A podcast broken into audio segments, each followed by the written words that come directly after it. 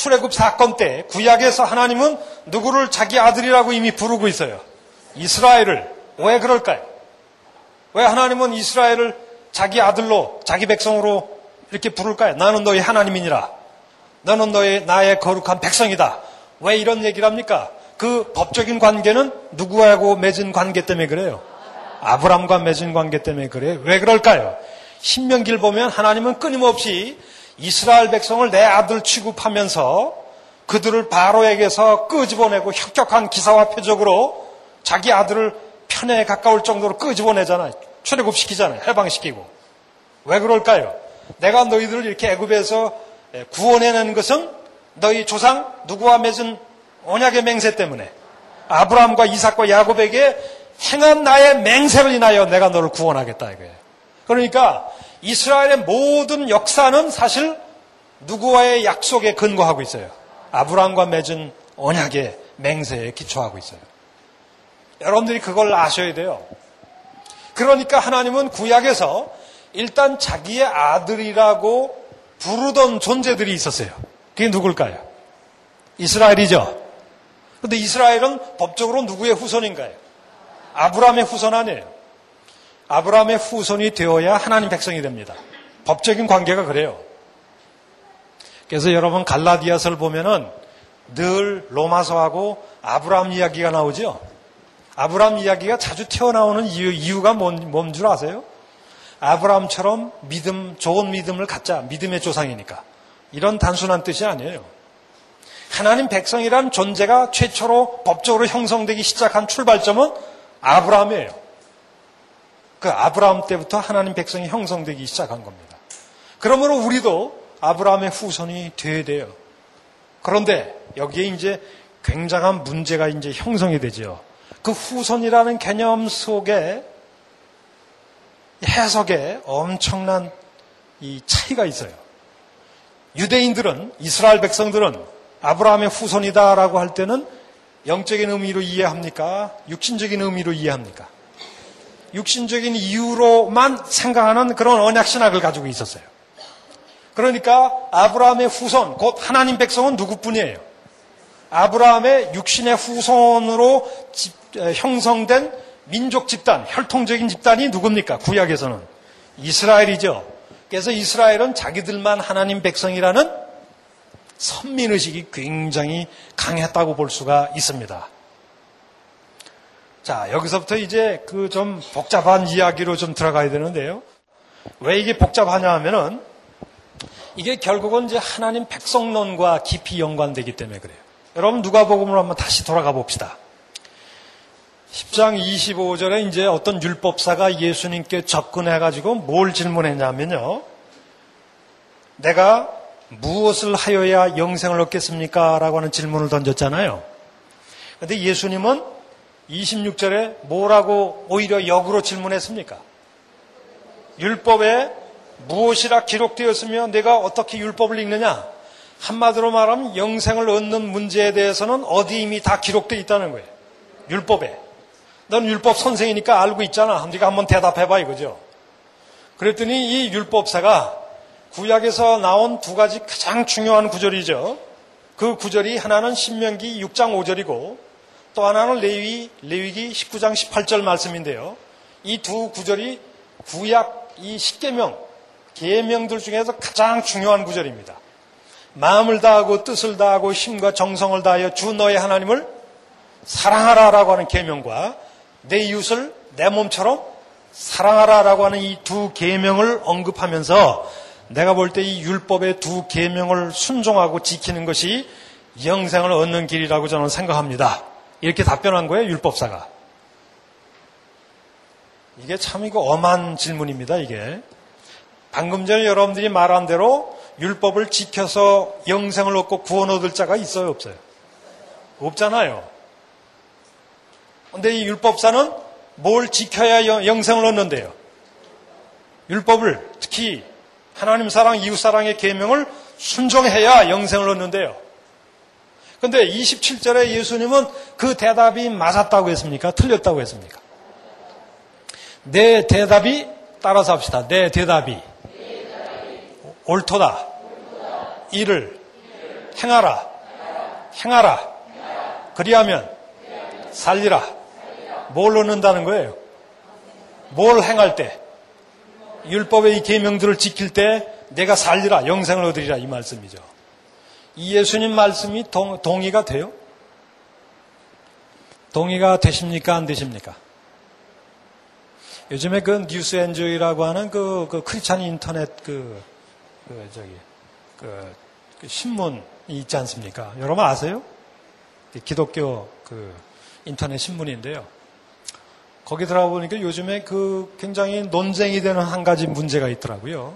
그 논쟁이 되는 문제가 뭐냐면 이 바울의 이신칭이론이라고 하는 것이 우리 개신교의 아주 중심 구원론 아닙니까?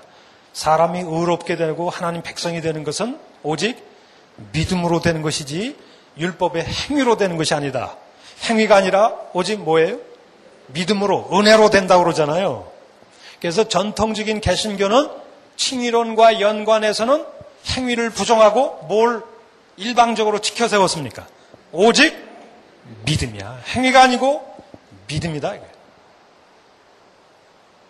이것이 너무 강조되다 보니까 행위가 아니야. 믿음이야, 믿음. 이렇게 얘기를 하다 보니까 우리도 알지 못하는 사이에 행위만 떠들어봐라. 그냥 확. 이런 의미로 이해가 되기 시작했어요. 그래서 우리 주변에 어떤 행위를 좀 강조하면 이상한 사람이야. 뭐만 강조해야 돼요? 오직 믿음. 이게 천국 가는 건 뭐만 가지면 돼요? 믿음만으로 간다 이거예요. 제가 이번 여름에 태국을 갔다 왔어요. 태국은 불교 국가 아닙니까? 소승불교. 근데 이 태국 사람들은 그 뭐라 그럴까? 이 현세에서 선을 업으로 쌓으면 좋은 일을 많이 하게 되면은 내세에서 보다 나은 대우를 받는다 이거예요. 윤회설이니까. 내세에서 보상을 받게 된다라고 하는 그 이론이 불교에 아주 철저합니다. 철저하다 보니까 이 태국에 있는 일반 평신도, 불교 평신도들은 이 세상에서 뭘 하는데 열심히 해요.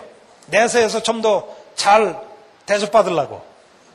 선업을 쌓는데 아주 열심히 해요. 그래서 뭐 젊었을 때 그냥 중으로 들어가서 봉사하기도 하고, 또 이게 뭡니까? 가난한 자들 돕기도 하고 봉사도 하고 그런 것을 많이 한다고 그래요. 그게 굉장히 불교에 아주 열심히 믿어요, 그 사람들이. 그런데 그 불교 신자들 가운데 기독교로 일단 개종하면 그런 열심이, 불교에 있었던 열심이 어디로 옮겨와야 돼요? 기독교로 그대로 넘어와서 열심을 내야 되는데 열심을 전혀 안 낸다는 거예요. 그 이유가 뭐냐고 제가 선교사한테 물어보니까 뭐만 가지면 천국 가?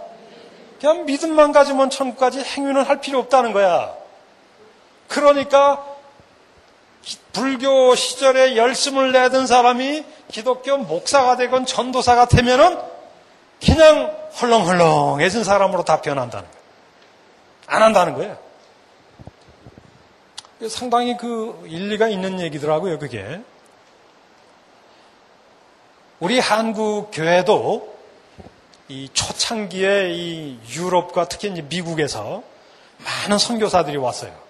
이 선교사들이 오면서 전통적인 한국 종교와 처음서부터 싸움이 벌어졌어요. 전통 종교가 뭡니까? 무당 종교, 또 불교, 유교 이런 것들이 있잖아요. 근데 무당 종교는 무슨 체계가 있는 게 아니에요. 이론이 있는 게 아니거든요. 가장 이론화된 고급 종교가 뭐냐면 유교하고 불교입니다. 근데 유교와 불교가 공통적인 부분이 있어요. 무슨 공통적인 부분인 줄 아세요? 불교도 기독교적인 용어로 말하면 신을 믿어야 안 믿어요? 신의 은총이니 뭐 하나님을 의지해서 뭐 이렇게 하는 것은 믿지 않고, 이 원래 오리지널 불교는 자기를 믿는 겁니다. 자기 스스로 사성제와 팔정도를 잘 깨닫고 지키기만 하면 뭐가 돼요? 다 보살이 되고 부처가 된다는 거예요. 우리 속에 부처의 심성이 다 있기 때문에. 그러니까 스스로 자기 노력으로 열반에 이르기도 하고 스스로의 노력으로 구원도 받고 뭐 이런 것이 기독교적으로 말하면 은혜 구원론이 아니고 뭐예요? 행위 구원론이라. 불교가. 유교도 어때요? 유교도 물론 이제 뭐 이 순자나 이런 그 성악설도 있지만 한국에 들어온 그 유교는 전부 다 이 성선설이죠. 공자도 그렇고 맹자도 그렇고. 인간은 본래 선하다는 거예요. 좀 무지로 이렇게 몰라서 그렇지 잘 이렇게 우리의 그 심성을 잘 갈고 닦으면 누구나 다 예에 이르고 군자가 되고 뭐 이게 덕에 이를 수 있다고 하는 것이 이제 유교 아닙니까? 그러다 보니까 유교도 일종의 스스로의 행위를 강조하는 행위 구원론적인 면이 있다는 겁니다. 그러니까 전통 종교가 인간 스스로의 노력을 많이 강조하는 종교이다 보니까 이 외국 선교사들이, 미국 선교사들이 들어와서 전통 종교를 때려 부셔야 될 거 아니에요. 때려 부시는 가장 강력한 무기가 뭡니까? 사람은 죄인이기 때문에 스스로의 노력으로 구원 얻을 수 있다 없다? 없다. 오직 하나님의 구원의 은총의 믿음으로 기댈 때만이 구원 얻는다는 이게 칭의론의 가장 강력한 무기 아닙니까? 칭의론을 가지고 이 전통 종교를 다 때려 부셨대요. 그래가지고 뭘 강조하는 거예요? 행위가 아니라 오직 믿음이야. 행위 떠들기만 하라니 확. 이러면서 오직 믿음이야 믿음. 그러면서 믿음만 강조하다가 이게 너무 지나치게 오버 리액션으로 가가지고 기독교는 행위 전반을 다 부정하는 삶과 윤리를 다 부정하는 오직 뭐만 지켜세우는 종교가 됐다는 거예요. 믿음만 지켜세우는 그런 믿음 지상주의의 종교가 되었다 이거죠. 이런 분석이 누구의 분석이냐면 연세대학교에서 이 한국교회사를 가르치셨던 민경배 교수의 이론이었어요. 쉽게 말하면 한국교회가 이 이신칭의 교리를 구원론을 좀 곡해를 하고 있다라고 하는 차원이죠. 그래서 우리 일상적인 목사님들 가운데서도 이 오늘 본문에 있는 구절 요 얘기를 잠깐 건들고 한번 여러분 생각해 보세요. 25절 한번 보세요. 뭐라고 얘기를 하냐면 율법사가 일어나 예수를 시험하여 가로되 선생님 내가 무엇을 하여야 영생을 얻으리까 이렇게 얘기했지 않습니까? 바울과 같으면 요한과 같으면 뭐라고 답변했을 것 같아요? 내가 어떻게 하면 영생을 얻겠습니까? 라고 했을 때 바울이나 사도 요한은 뭘 행하긴 뭘 행해. 그저 뭐 하라고? 믿어. 그 쓰잘데없는 소리 하지 말고. Only by faith. 오직 믿음, 믿기만 해. 그러면 천국 갈 테니까. 구원받고. 영생은 어찌하냐. 요렇게 얘기했을 것 같아요. 또 그런 얘기가 바울 서신에 많고요. 그런데 예수님은 26절에 그걸 단도직입적으로 부정하시기보다는 예수께서 이르시되 율법에 무엇이라 기록되었으며 내가 어떻게 율법을 읽어왔느냐 영생에 이르는 길에 대해서 율법에 다 기록되어 있다는 겁니다. 너는 율법을 전문하는 전문학자니까 스스로 한번 답변해봐. 영생을 얻는 길이 율법에 뭐라고 교훈되는지. 그러니까 이 사람이 역질문을 받고서 율법사가 생각을 했을 거 아닙니까? 그래서 나온 답변이 27절이에요. 제가 생각하기에는 율법에 두 가지 가장 중요한 계명이 있는데 위로는 누구를 사랑하라는 거예요? 하나님 사랑하고 옆으로는 이웃을 사랑하라고 하는 이 하나님 사랑, 이웃 사랑 이 두 계명을 지키고 순종하고 살아가는 것이 제가 볼 때는 영생을 얻는 길이라고 생각합니다. 이렇게 답변했어요. 이때 예수님이 저 같으면 내 대답이 근본적으로 틀렸도다. 그렇게 해서 구원 얻을 자는 하나도 없도다. 오직 나를 믿어라. 이렇게 얘기를 해야 정상적으로 이제 갈 텐데 제가 그 얘기가 틀렸다는 얘기가 아니에요. 그런데 예수님은 하필이면 28절에 왜 색다른 답변을 하셨느냐 이거죠. 예수께서 이르시되 내 대답이 맞도다 틀렸도다 옳도다. 이를 행하라. 그러면 살리라. 여기 영생을 얻는다는 것은 구원 얻는 것을 의미하고 하나님 백성이 되는 것을 의미하는데요. 어떤 의미에서 영생을 얻는 이 중차대한 구원론적인 문제를 율법의 가장 중심적인 계명을 지키고 순종하는 삶의 문제와 여기 예수님은 연결을 시키고 있다는데 우리가 좀 충격을 받고 있어요. 이런 형태의 말씀이 여기만 있는 게 아니에요. 여러분 마태복음 7장 22절 한번 가볼까요? 마태복음 7장 22절에도 21절서부터 읽어야 되겠네요.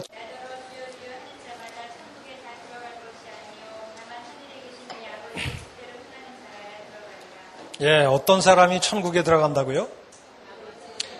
여러분들 보세요. 천국은 누가 들어가는 나라입니까? 하나님의 백성이, 자녀들이 들어가요. 하나님 백성이 되지 않으면 천국에 못 들어갑니다. 그러니까 천국에 들어간다, 영생을 얻는다, 하나님 백성이 된다, 이거 다 같은 그런 구원론적인 용어인데요. 문제는 주여 주여 하는 자마다 천국에 들어가는 것이 아니라 하늘에 계신 내 아버지의 뜻대로 뭐 하는 자가? 행하는 자라야 들어가리라. 그리고 마태복음 21장으로 한번 가봅시다. 21장에도 비슷한 말씀이 32절 이 악한 포도원 농부의 비유에도 나오는데요.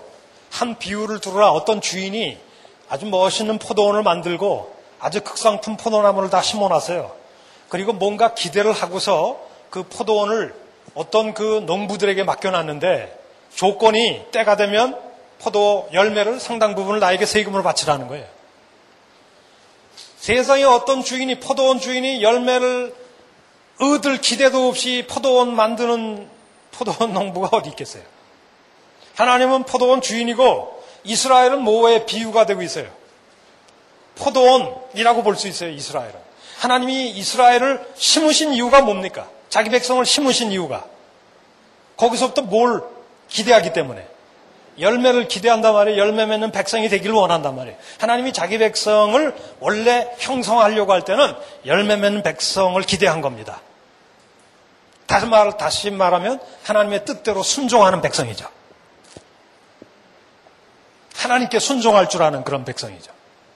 그런데 여기에 그런 그 기대감을 가지고 포도원을 만들어 놨는데 열매가 잘 맺혀요.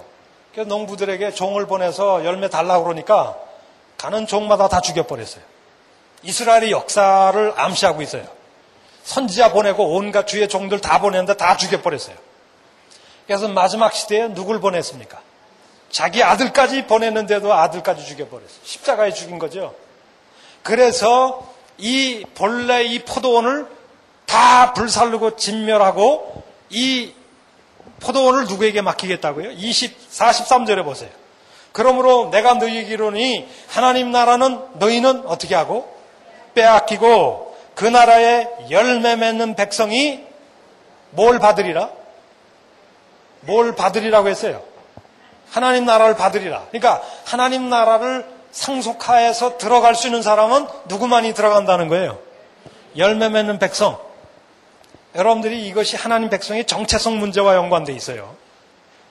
이런 문제들이 이게 한두 군데의 문제가 아닌데 한 구절만 더 읽어보겠습니다. 19장, 마태복음 19장에 보니까 16절. 마태복음 19장 16절에 어떤 사람이 주께 와서 가로되 선생님이여 내가 무슨 선한 일을 하여야, 여기도 뭘 묻고 있어요? 영생을 얻으리까? 그랬더니 17절에 예수께서 가라사대 어찌하여 선한 일을 내게 묻느냐? 선한 이는 오직 한 분이시니라. 한번 따라서 합시다. 내가 생명에 들어가려면 무엇을 지키라? 계명을 지키라. 이게 누구의 말씀이에요? 예수님 말씀이에요. 여러분들이 과거에 이제 성경 큐티 하면서 이런 구절들은 아마 눈에 잘 안 들어왔을 거예요. 제일 외우기 좋은 말씀이 뭐예요? 하나님이 세상을 이처럼 사랑하사 독생자를 주셨으니 이는 저를 모하는 자마다, 믿는 자마다 영생을 얻는다. 하나님의 자녀가 된다. 이런 말씀은 참 저도 참 좋아합니다. 그런데 영생을 얻으려면 내 계명을 지키라. 하나님 나라는 열매 맺는 백성이 들어간다. 나더러 주여 주하는 자마다 천국 못 들어가고 하늘에 계신 내 아버지의 뜻대로 행하는 자라에 들어가리라. 이런 말씀도 성경에 있는 걸 아셨어요? 모르셨어요? 그러면 아까 믿음으로 영생 얻는다, 구원 얻는다는 말하고 율법의 근본 정신인 이 두 계명을 지키고 순종할 때 영생을 얻는다는 거하고 어떻게 조화를 해야 돼요? 많은 학자들이 이 두 구절을 가지고 마태의 예수님과 사도 바울의 이 말씀에 사도 바울이 사상이 근본적으로 뭔가 다르다, 종류가. 그래가지고 서로 모순을 느껴가지고 씨름하는 학자들이 꽤 많더라니까요. 과연 예수님과 바울 중에 누가 맞나요? 누가 맞아요? 둘 다 맞는다고 해야 되겠죠. 그러면 이것을 어떻게 조화시키느냐 하는 것이 큰 문제입니다. 성경이 만만한 책 같아도요, 상당히 까다로운 책이에요. 이 근본적인 구원사적인 틀을 알지 못하면 이 성경의 이 맥을 뚫기가 좀 어려워요. 간단히 말하면 하나님은 자기 백성을 회복하는 게 자기의 목적이에요. 자기 가족을 갖기를 원하셨어요. 특별히 자기를 닮은, 영생을 지닌, 자기의 형상을 닮은 그런 변화된 백성을 갖기를 원하셨어요. 근데 이런 하나님의 자녀는 뭘 회복하는 자녀예요? 하나님의 형상을 회복하고 본래 잃어버렸던 하나님의 영광을 다시 회복하는 데 있죠. 이것을 다른 말로 말하면 새로운 피조물이 되는 것입니다. 우리 속에 죄성이 없어진 변화된 백성이죠. 우리 속에 소위 죄악으로 말미암아 생기는 하나님에 대한 어떤 반역성이 제거된 그런 순수한 하나님의 참 백성이죠. 이것이 결국 하나님 백성의 진정한 정체성이라고 말할 수 있어요. 그래서 신약에 특히 바울은 누가 진짜 하나님 백성이냐라고 하는 이 질문이 끊임없이 정체성 문제가 계속 나오는 이유가 바로 거기에 있습니다. 거기에 이제 율법 문제라든지 구원론 문제라든지 뭐 모든 문제들이 다 연결되어 나오기 때문에 어차피 우리는 이 누가복음과 사도 바울의 편지들을 이해하기 위해서는 구약의 아브라함 때부터 형성되기 시작한 이 하나님 백성론, 이것을 우리가 조금은 짚고 넘어가야 이 본문을 이해하기가 좋다고 생각이 되어집니다. 자, 이 출발점으로 우리는 사도 바울 이야기를 먼저 한번 시작을 했으면 좋겠어요. 왜냐하면 사도 바울이 예수를 믿기 이전에는 유대교의 철저한 신봉자였던 바리새 랍비였습니다. 유대인들은 원래 상당한 열심이 있는 존재들입니다. 여러분 로마서 10장 2절 한번 보실까요? 유대인들을 흔히 몇 가지로 규정을 하고 있는데 로마서 10장 2절 말씀 누가 한번 읽어주시겠습니까? 내가 증거하노니 저희가 하나님께 열심히 있으나 지식을 고친 것이 아니라. 예, 이스라엘 백성에 대해서 말하기를 이스라엘 백성들은 하나님께 뭐가 있는 백성이에요? 아주 열심히 있는 백성이에요. 이것은 사도행전도 같은 이야기를 하고 있습니다. 사도행전으로 한번 가볼까요? 사도행전 22장입니다. 21장, 사도행전 21장 20절. 이 말씀은 이제 바울이 예루살렘에서 체포가 돼서 예루살렘 군중들 앞에 연설하는 바울의 연설 부분입니다. 근데 여기서 바울이 저희가 듣고 하나님께 영광을 돌리고 바울대로 이르되 형제도 그대도 보는 바에 유대인 중에 믿는 자 수만 명이 있으니 다 뭐에 열심하는 자예요? 율법에 열심하는 자다, 이렇게 얘기를 하고 있고요. 그 다음에 22장 3절로 가보십시다. 옛날 사도 바울이 자기가 유대교 이 시절에 자기 어떤 존재였는가를 이제 소개하는 그 과정에서 나는 유대인으로 길리기아 다소에서 태어났고 이 성, 그러니까 예루살렘에서 자라 가말리엘 문화에서 우리 조상들의 율법에 엄한 교훈을 받고 오늘 너희 모든 사람처럼, 그러니까 바울 자신만의 독특한 현상이 아니라 여기 있는 모든 유대인들처럼 다 하나님께 대하여 뭐가 있는 자예요? 열심히 있는 자들이에요.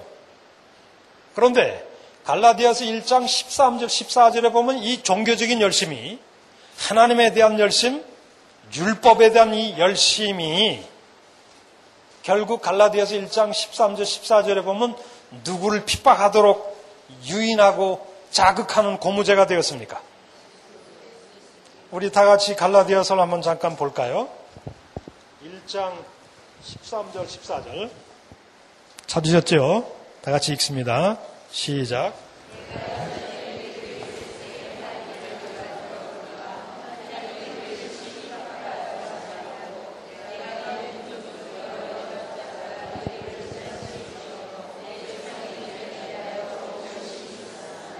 예, 여기 보니까 유대교에 있었을 때 기독교를 정말 도에 지나칠 정도로 핍박을 했는데 이 하나님의 교회, 지금은 하나님의 교회로 인식을 했겠지만 바리새인 시절에는 유대교 이단이라고 생각했겠죠. 그래서 그 유대교에 있었을 때 이 기독교회를 도에 지나칠 정도로 핍박을 했는데 이 교회에 대한 핍박이 뭐에 대한 열심에서 나온 거예요? 여기 14절에 보니까 내 조상의 뭐에 대한 열심? 조상의 유전이라고 하는 것은 유대교 교리들을 얘기하겠죠. 유대교 교리, 특히 유대교 교리는 다 어디에서 나온 거예요? 율법에서 나온 거 아닙니까? 그 율법에 대한 열심이 기독교회를 핍박하도록 만들었단 말이에요.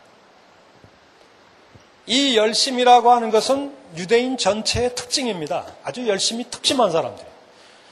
여러분 런던이나 저도 영국에서 공부를 했지만 이 런던이나 이런 데 가보면 12시 딱 되면은 뒤춤에서 그 뭐 조그만 방석 같은 거 꺼내가지고 이 메카가 되는 저쪽을 향해서 막 이렇게 엎드러져서 절하는 사람들은 다 무슬림들이죠.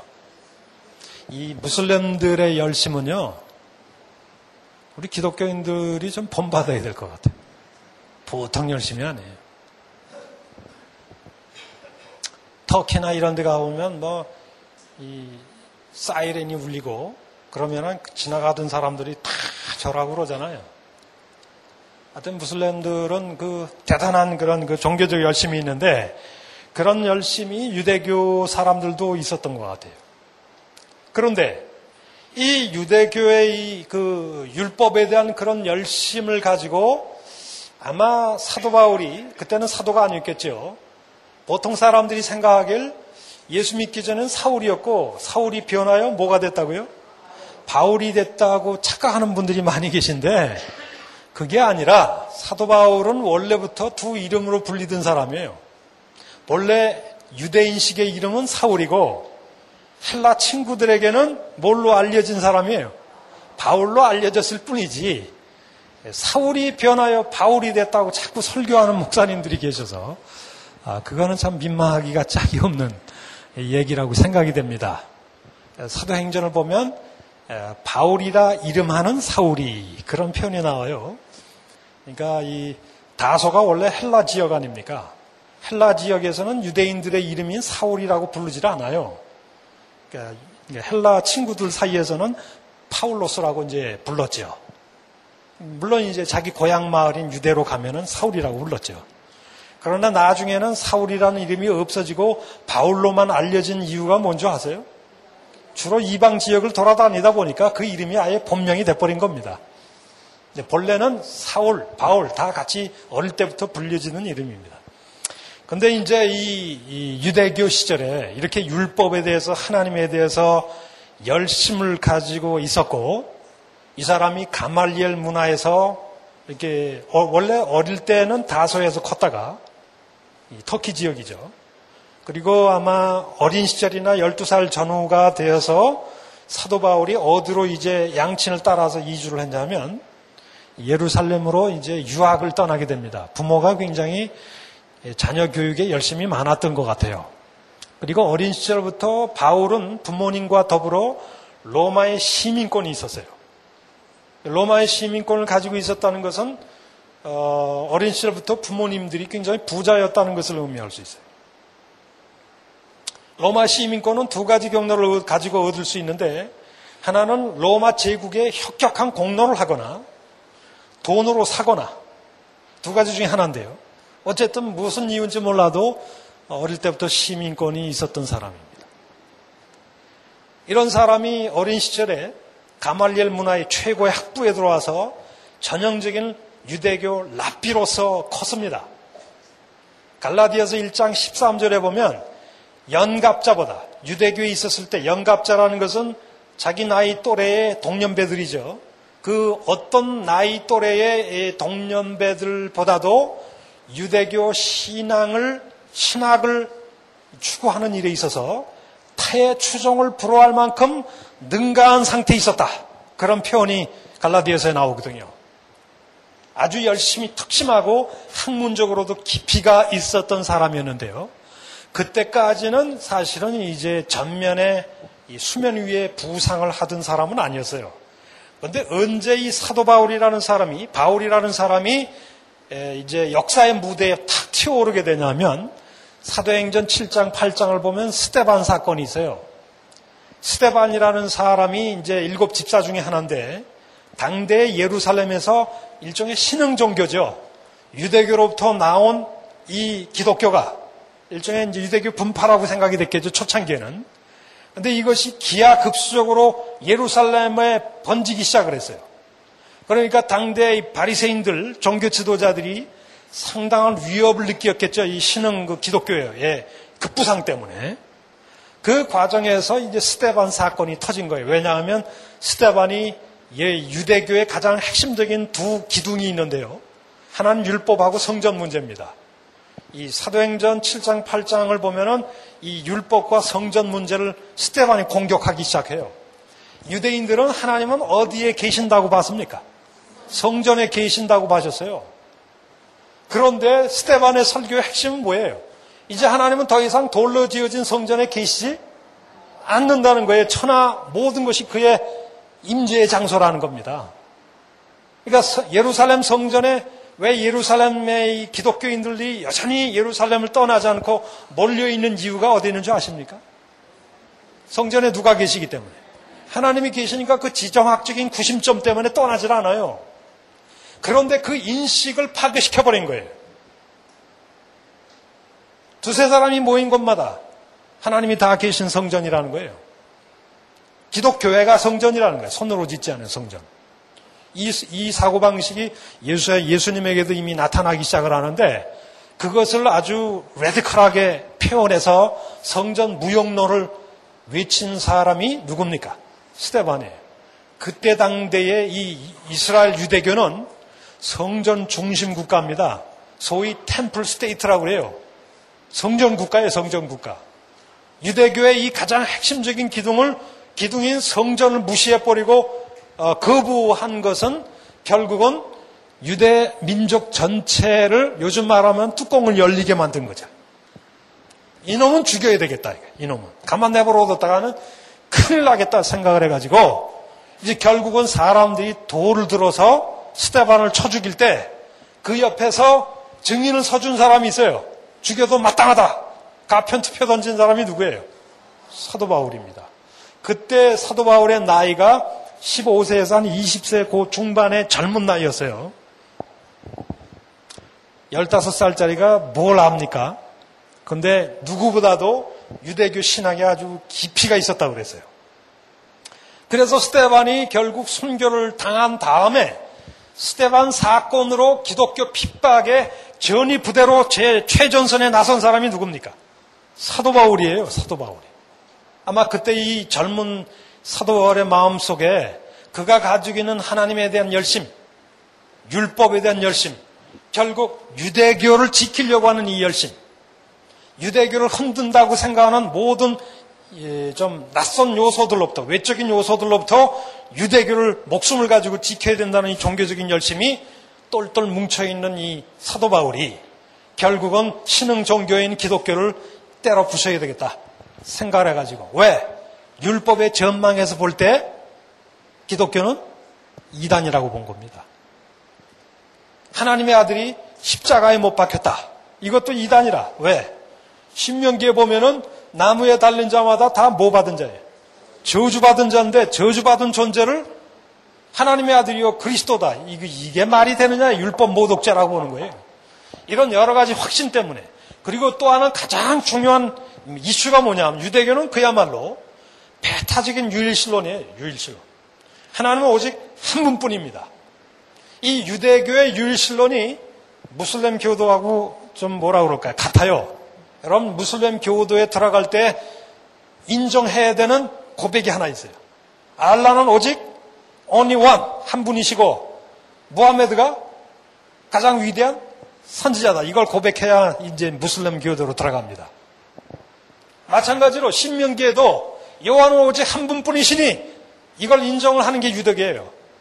그런데 이미 기독교는 하나님뿐만 아니라 누구도 하나님으로 인식하기 시작했어요.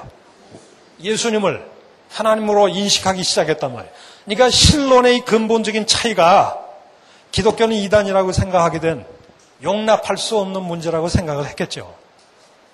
굉장히 큰 문제입니다. 오늘 우리가 생각할 때는 삼일체 교리를 인정하기 때문에 별 문제가 없는 것 같아도 배타적인 유일신론에서 삼위일체적인 유일신론으로 옮겨간다는 것은 혁명입니다. 이거는. 이런 모든 요소 때문에 한마디로 이제 이 종교 지도자들에게 공문서를 가지고 기독교인들은 이 싹쓸이를 해야 되겠다. 그래가지고 상당히 많은 이 소위 그 사병들을 이제 허락을 받아가지고 예루살렘의 가가호호를 다 뒤졌다고 그래 돼 있어요. 그러다가 견디지 못하니까 기독교인들이 어디까지 도망갔나요? 다메섹까지 튄 거거든요. 그런데 어디까지 쫓아갔어요? 그러니까 이게 이 기독교인들을 잡아 죽이는 것은 누구를 위한 일이다? 하나님을 위하고 이 하나님의 종교인 유대교를 순수하게 보존하는 그런 이 하나님의 종교에 대한 헌신이라고 생각했겠죠. 이게 바로 열심이거든요. 이게 바로 유대교입니다, 이게.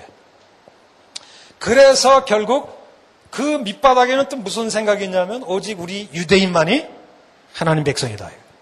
그런데 벌써 기독교인들은 누구도 하나님 백성으로 생각하기 시작하는 경향이 있어요. 이방인들까지 생각하는 경향이 있는데 어쨌든 간에 이런 그 생각 때문에 오직 하나님 백성은 유대인뿐이다는 아주 철저한 민족주의적인 선민주의를 가지고 있었던 사람이에요. 여러분 옛날에 그 탈무드, 유대인들의 그 소위 율법에 대해서 이 구두전송으로 나왔던 걸 이제 성문화시킨 게 이제 탈무드니 미슈나라든지 이런 것들이 많이 생겨나기 시작하는데요. 탈무드를 보면 재미난 얘기들이 많은데 그 중에 이런 얘기가 있어요. 하나님은 이방인이든 유대인이든 한 하나님이 만드셨다고 생각하고 있어요. 창조론적으로는 한 하나님이 유대인과 이방인을 다 만드셨다. 근데 창조론에 있어서는 유대인과 이방인을 다 창조하셨다고 믿는데 선택론으로 들어오면은 하나님은 누구만을 배타적으로 사랑하셨다는 거예요. 이스라엘만을 자기 백성으로 사랑하셨다는 거예요. 그러다 보니까 탈무드에 이런 질문이 나와요. 그러면 하나님은 왜 쓸데없이 이방인들을 왜 만드셨느냐 이게. 그렇잖아요, 자연히. 탈무드에 지옥의 땔감이나 쓰시려고 유대인들을 좀 뜨뜻하게 해주시려고 이방인들을 만들었다는 거야. 여러분 갈라디아서 여기 2장 15절을 보세요. 이방인들을 유대인들이 뭐라고 생각했느냐 하는 전형적인 얘기가 여기 나오는데요.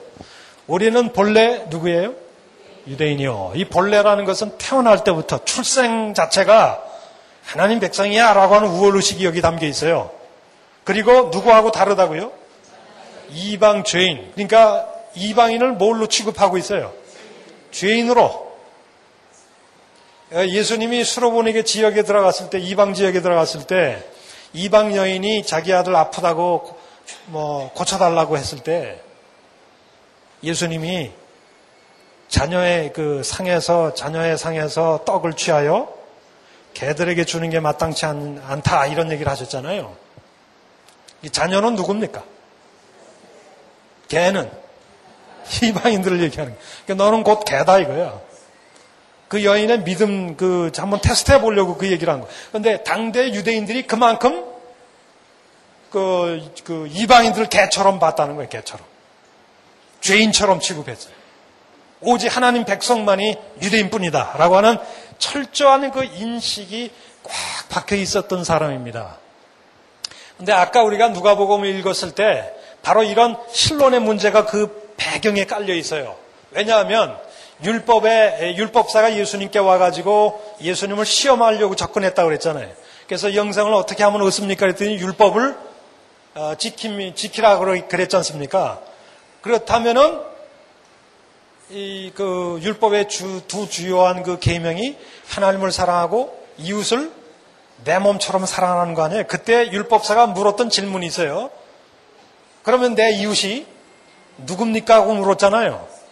아마 예수님이 죄인들, 이방인들하고 막 어울려 다니시니까 아마 거기에 대해서 상처를 받았던 것 같아요, 율법사가. 그래서 율법이 말하는 이웃이 누굽니까 이거죠. 당신은 왜 율법이 말하는 규정하지 않는 죄인들하고 어울려 다니느냐 이거예요. 왜 율법을 어기느냐 이거예요. 여러분 율법에서 말하는 내 이웃은 누굽니까? 내 이웃을 내 몸처럼 사랑하라고 할 때 이웃이 누군가요? 율법은 원래 누구에게 주는 거예요? 이방인에게 주어졌습니까? 유대인에게 주어진 겁니까? 유대인의 민족적인 삶의 규범이에요. 그러다 보니까 내 이웃은 그 안에서는 누구를 의미하는 거예요? 자연히. 유대인을 지칭하는 것이죠. 그러니까 유대인들은 이방인들은 율법이 명하는 이웃으로 보지를 않아요. 율법에 따라서는 철저하게 하나님은 유대인만의 하나님이시고 또 유대인만이 하나님의 백성이에요. 그 외에 이방인들에 대해서는 율법이 명령한 모든 계명의 의무가 없다고 봤어요. 이것이 철저한 배타적인 유일신론에 기초해서 하나님 백성론이 구성되기 때문에 그래요. 그런데 예수님은 선한 사마리아 사람에서 비유에서 이 이웃의 개념을 율법이 말하는 유대인 동족 가운데서의 개념으로 벌써 보질 않고 벌써 그걸 뛰어넘어서 이 강도를 만난 이 유대인, 죽어가는 유대인의 진정한 이웃으로 누구를 영웅으로 세워놨어요? 비유 속에서. 사마리아 사람을. 사마리아 사람은 유대인들의 상종도 하지 않는 사람들 아닙니까 벌써. 벌써 예수님은 이웃관이 이미 율법이 지향하는 것을 뛰어넘어서 이 보편적인 인류라고 하는 개념으로 넘어가고 계시단 말이에요. 자, 이런 차원에서 제가 지금 말씀을 드리려고 하는 것은 일단 이 바울 사도의 이야기를 통해서 구약을 한번 조명해 보려고 하는 겁니다. 이런 철저한 민족주의적인 신앙을 가지고 있었어요. 율법에 대한 헌신은 유대교에 대한 헌신이고 그 율법의 전망에서는 하나님 백성은 유대인뿐이에요. 이방인은 하나님 백성이 아닙니다. 그런 관점에서 이제 그가 이제 그 율법에 대한 헌신을 가지고 기독교를 핍박하러 막 올라가다가 여러분들이 잘 알다시피 이 다메섹 도상에서 영광의 빛 속에서 나타난 하나님의 아들, 자기는 십자가에 못 박혀 저주받은 존재였다고 생각을 했는데 그분이 그 찬란한 빛 속에서 누구로 나타났어요? 하나님의 형상을 입은 영광의 하나님의 아들로 나타났거든요.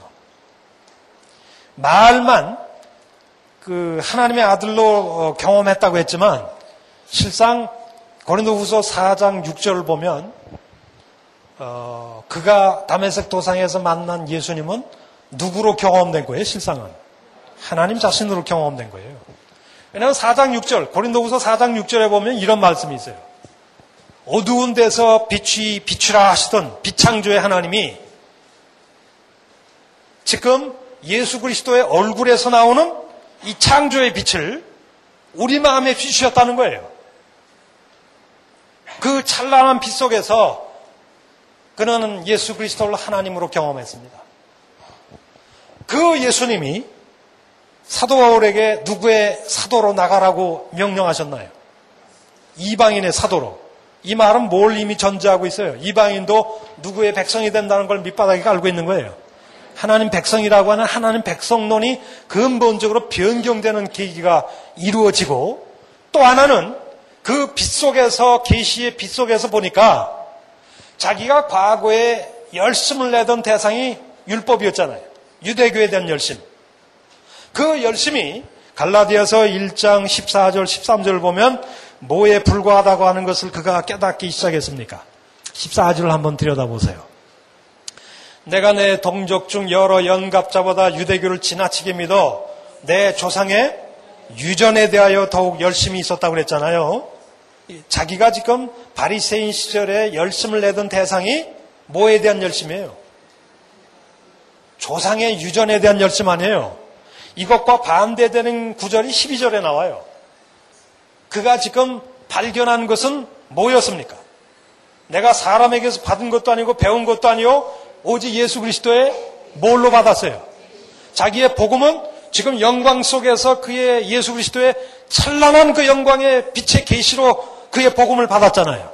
그 영광의 빛의 계시 속에서 보니까 과거 자기가 몸담고 있었던 유대교에 몸담고 있었던 율법에 대한 열심은 뭐에 대한 헌신에 불과하는 걸 깨닫게 된 거예요.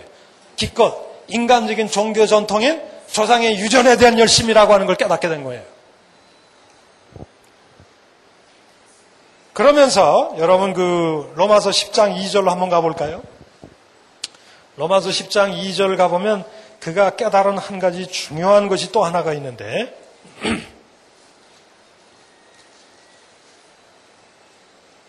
다 같이 한번 읽어봅시다. 아까 읽었던 말씀인데요. 로마서 10장 2절 시작.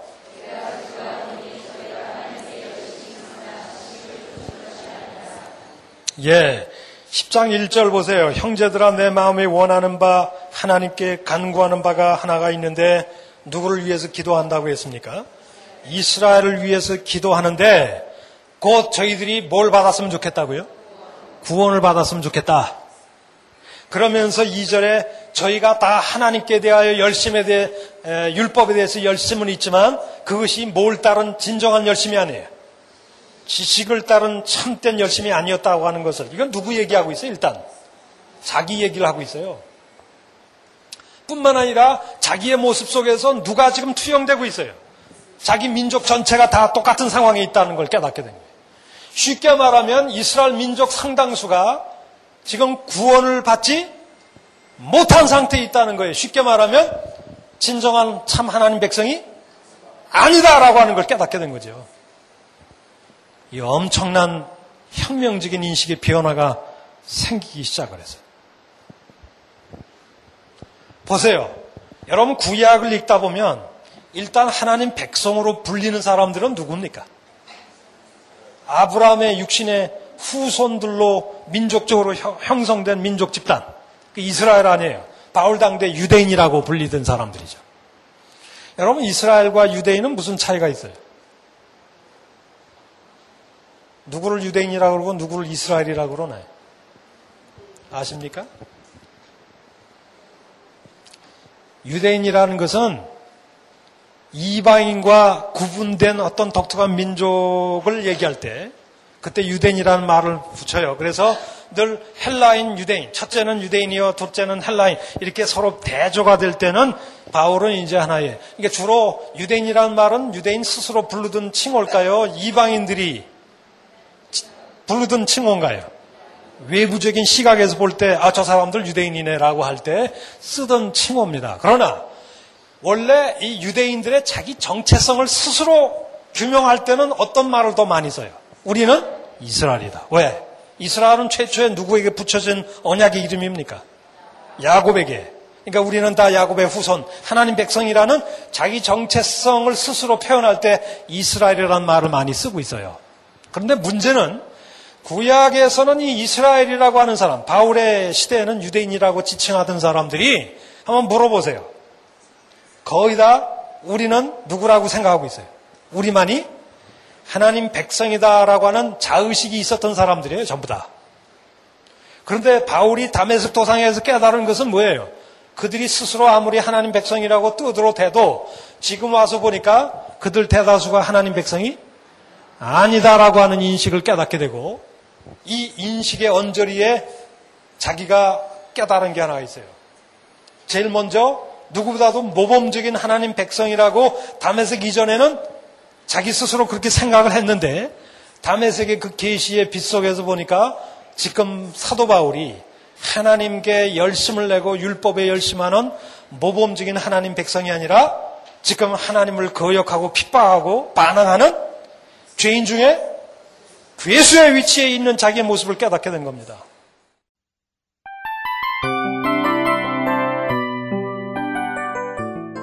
이 프로그램은 청취자 여러분의 소중한 후원으로 제작됩니다.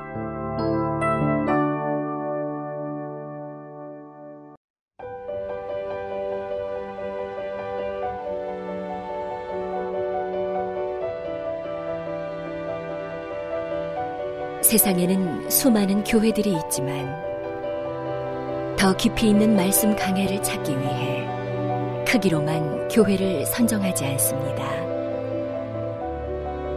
보다 좋은 영적 콘텐츠를 더 많이 나누기 위해 방송비를 받지 않습니다. 1년 365일 복음만 전하고 싶어서 우리는 광고를 하지 않습니다. 온누리의 복음을 땅끝까지 CGN TV와 함께 땅끝 선교사가 되어주세요.